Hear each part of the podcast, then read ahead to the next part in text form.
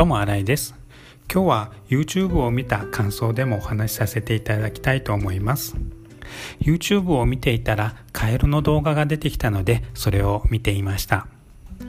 カエルは口が開いてると本当に笑っているみたいで可愛いですね。それで他の動画もいろいろ流れてくるんですけどカエルを見ているとその後亀とかだったりヘビとかトカゲとかの動画がだいたい流れてきます。それで今日見てたのはオタマジャクシを食べるトカゲ。それから2つの頭を持つヘビその2つの頭を持つヘビが同時にネズミを食べるとかそういう動画が流れてきました。